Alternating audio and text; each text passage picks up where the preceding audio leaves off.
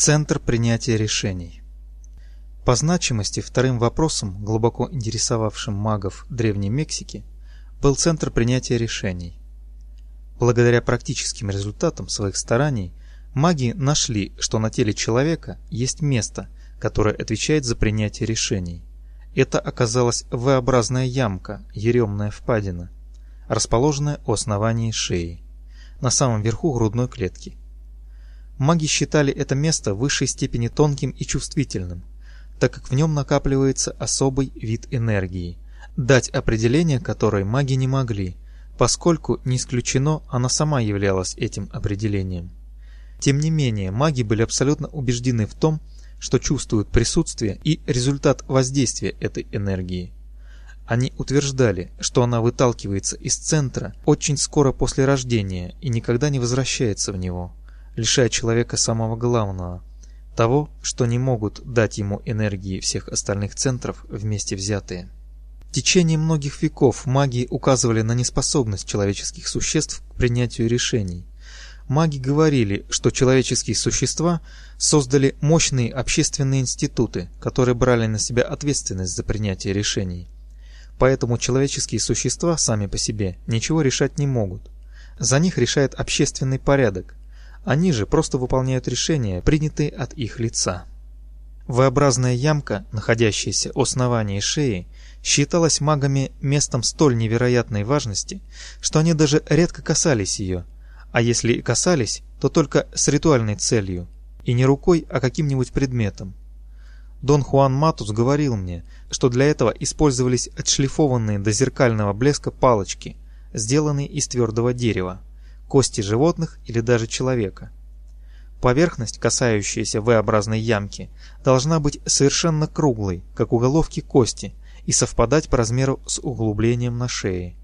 Маги плотно прижимали палочку или кость, надавливая на край ямки.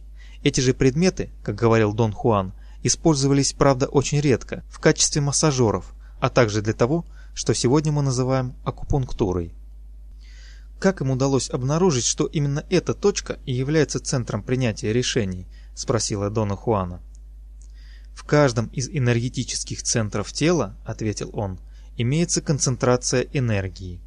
Вихрь энергии, как воронка, вращающаяся против часовой стрелки. Относительно того, кто смотрит на нее, конечно.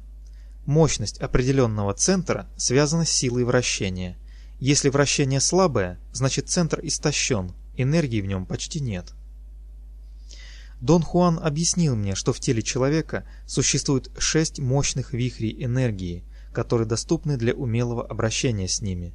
Первый находится в области печени и желчного пузыря, второй в области поджелудочной железы и селезенки, третий в области почек и надпочечников, четвертый в области V-образной ямки у основания шеи, этот центр имеет свою особую энергию, которую видящие видят прозрачной, как вода.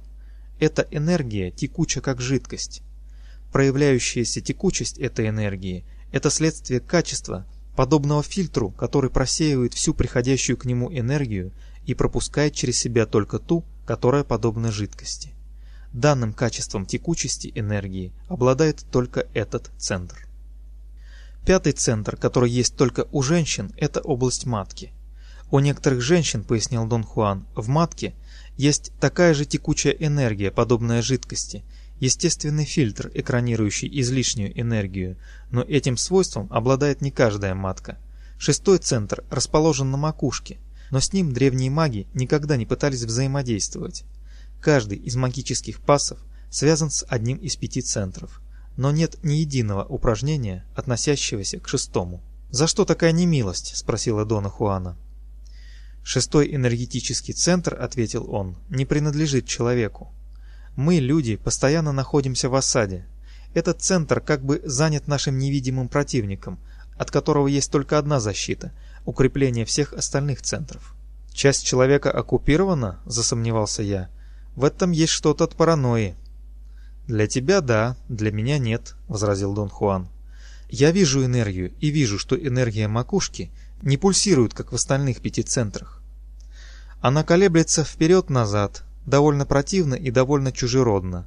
Я также вижу, что у мага, которому удалось победить ум, который маги называют чужеродным устройством, энергия на макушке приобретает точно такой же пульсирующий характер, как и в других центрах. Вращение энергии в центре принятия решений самое слабое из всех. Вот почему человек редко что-нибудь решает сам. Маги видели, что после выполнения некоторых магических пассов этот центр активизируется, и они принимали очень правильные решения по таким вопросам, о которых раньше даже и думать боялись. Дон Хуан часто и горячо говорил о том, что маги не просто не хотели, а панически боялись дотрагиваться до ямки, находящейся у основания шеи. Единственным исключением служило выполнение магических пассов. Только в этом случае они терпели вмешательство извне.